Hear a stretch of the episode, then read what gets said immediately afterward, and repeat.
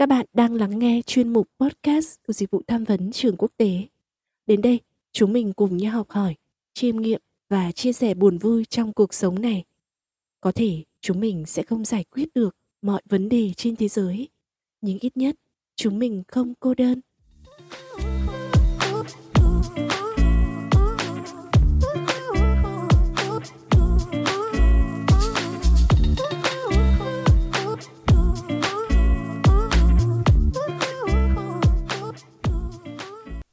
Xin chào tất cả các bạn thính giả thân mến của dịch vụ tham vấn. Mình là anh Khoa và mình rất vui khi được đồng hành cùng các bạn trong tập phát sóng lần này. Khi còn học phổ thông, mình liên tục được lắng nghe rằng cuộc sống sinh viên sẽ rất là thú vị và lên đại học thì nhàn hơn. Và mình cũng luôn muốn thoát khỏi những ngày tháng ôn thi vất vả và căng thẳng để có thể chạm tới khoảng trời kia. Tuy nhiên, cuộc sống sinh viên trong tưởng tượng và thực tế thì có đôi chút khác biệt.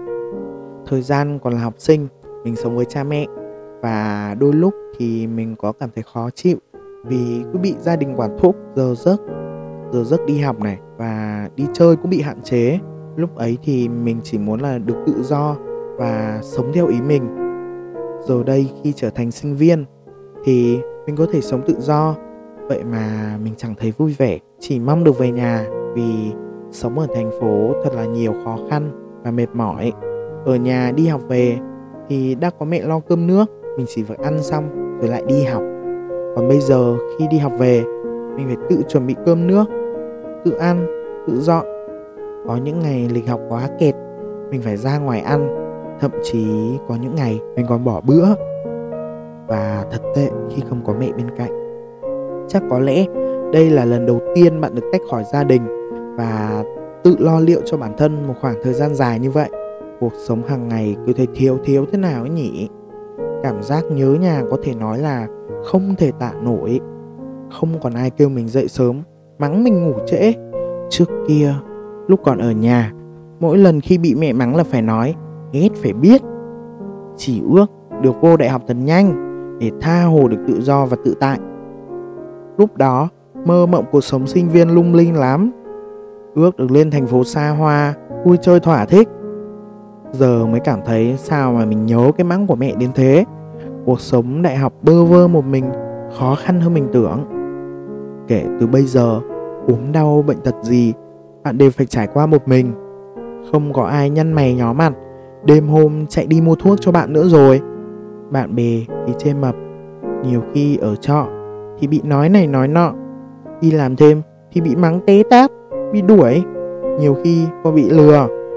Ức lắm lên đây mới biết gia đình là tất cả và nơi bao dung cho mọi tật xấu của bạn. Ngợp, ăn hẳn là cảm giác khi bạn bước vào lớp học ngày đầu tiên. Có quá nhiều người bạn mà bạn không hề quen. Bạn không biết phải bắt chuyện từ đâu. Bạn bắt đầu cảm thấy choáng váng và không thể hòa nhập. Nhiều bạn mỗi khi vào lớp chỉ cố gắng mỉm cười thân thiện với mọi người, xong lại chui vào một góc chỉ mong đừng ai để ý đến mình. Bởi vì nỗi lo sợ như ai đó bắt chuyện trước thì mình sẽ phải ứng phó với cuộc trò chuyện đó như thế nào đây? Hay đó là sự khó khăn trong vấn đề giao tiếp vì cảm giác tự ti về giọng vùng miền hay ngoại hình. Nhiều bạn từ tỉnh lên thành phố học, giọng vẫn còn mang đậm nét vùng miền. Đôi khi cất tiếng một phát là bị đám bạn cười phá lên, hoặc bối rối vì chả biết các bạn hiểu mình nói gì không.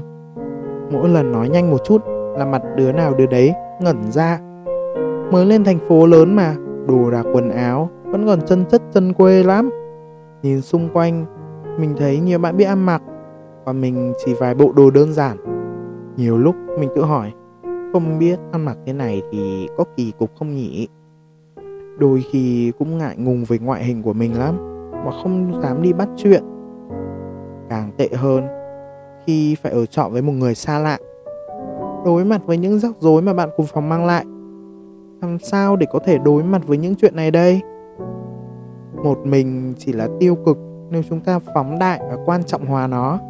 Có lẽ tâm lý sợ phải một mình của nhiều người xuất hiện là bởi họ cho rằng một mình là tiêu cực, cũng là vì họ đang tự gắn bản thân họ với sự cô đơn. Một cách quá mức hay là thể hiện đến sự cô đơn và sự một mình? Nhưng có một sự thật là chúng ta càng để ý đến nó thì chúng ta lại càng cảm thấy cô đơn. Và rằng sự cô đơn không quá quan trọng đến mức mà chúng ta phải yếu đuối hay là buồn bã. Nhiều người thậm chí yêu thích và trân trọng cuộc sống. Khoảng thời gian có thể tận hưởng một mình trong khi bản thân đủ hòa đồng, có những nhóm bạn hay là những mối quan hệ tốt. Tuy nhiên vấn đề mấu chốt là họ thấy ổn. Có lẽ là bởi vì họ nhìn vào mặt tích cực của cuộc sống này. Một mình có thể mang ý nghĩa là tự lập và cho chúng ta nhiều thời gian để làm việc gì đó hơn. Từ đó thì chúng ta sẽ học được cách làm chủ cuộc sống. Và điều chúng ta có thể làm một mình, chúng ta sẽ giảm dần đi những lần phải phiền đến người khác. Việc có một mình hay không không quá quan trọng. Như chúng ta vẫn nghĩ và suy cho cùng thì đó cũng chỉ là một lựa chọn mà thôi cuộc sống một mình cũng có thể mang đến cho chúng ta niềm vui. Nếu chúng ta thực sự trân trọng nó, trân trọng những điều nhỏ bé khiến chúng ta vui vẻ và hạnh phúc mỗi ngày. Nếu bạn đang cảm thấy mắc kẹt ở đâu đó trong những mớ lo lắng, bạn có thể tham khảo một vài tip sau đây của những bạn sinh viên từng trải để bớt cảm thấy cô đơn và buồn bã. Có thể nhiều người chưa biết, nhưng nhật ký là một những biện pháp vô cùng hữu ích để có thể giúp chúng ta giải tỏa tâm trạng và cải thiện cách diễn đạt. Chúng ta sẽ luôn có những lúc không biết phải tâm sự với ai, tâm sự với bạn bè hay là những người thân hoặc là không có ai để tâm sự. Những lúc ấy, chúng ta càng kìm nén, càng suy nghĩ thì tâm trạng sẽ càng nặng nề hơn và nhiều khi có thể chúng ta sẽ bị stress. Vì vậy, nếu có thể, hãy cứ chia sẻ với những người bạn nhật ký bạn bè của bạn có thể đang sống cùng với bạn dưới một mái nhà. Họ chính là những người thân trong gia đình bạn. Gia đình có thể là những người tuyệt vời, cho dù bạn không nghĩ như vậy. Hãy dành thời gian vui vầy với cha mẹ và anh chị em của mình, hoặc thăm hỏi họ mỗi khi có thể. Và gia đình là nguồn động lực to lớn, có thể giúp bạn vượt qua những khó khăn, cho dù bạn không nghĩ như vậy. Mặc dù thú cưng không thể thay thế con người, nhưng chúng nổi tiếng là trung thành này và là một người bạn tuyệt vời, giúp chúng ta giảm, căng thẳng và vui vẻ hơn. Bạn có thể đến trại cứu hộ động vật để nhận nuôi, một chú chó hoặc là một bé mèo. Hơn nữa, thú cưng có thể giúp bạn làm quen với những bạn bè mới. Bạn có thể lấy cớ để ra ngoài trời này và bắt chuyện với chủ thú cưng trên phố hoặc là ở công viên. Thời lượng của tập podcast đến đây là kết thúc rồi cảm ơn các bạn đã lắng nghe mình đến tận giây phút này. Và xin chào và hẹn gặp lại các bạn trong tập podcast tiếp theo.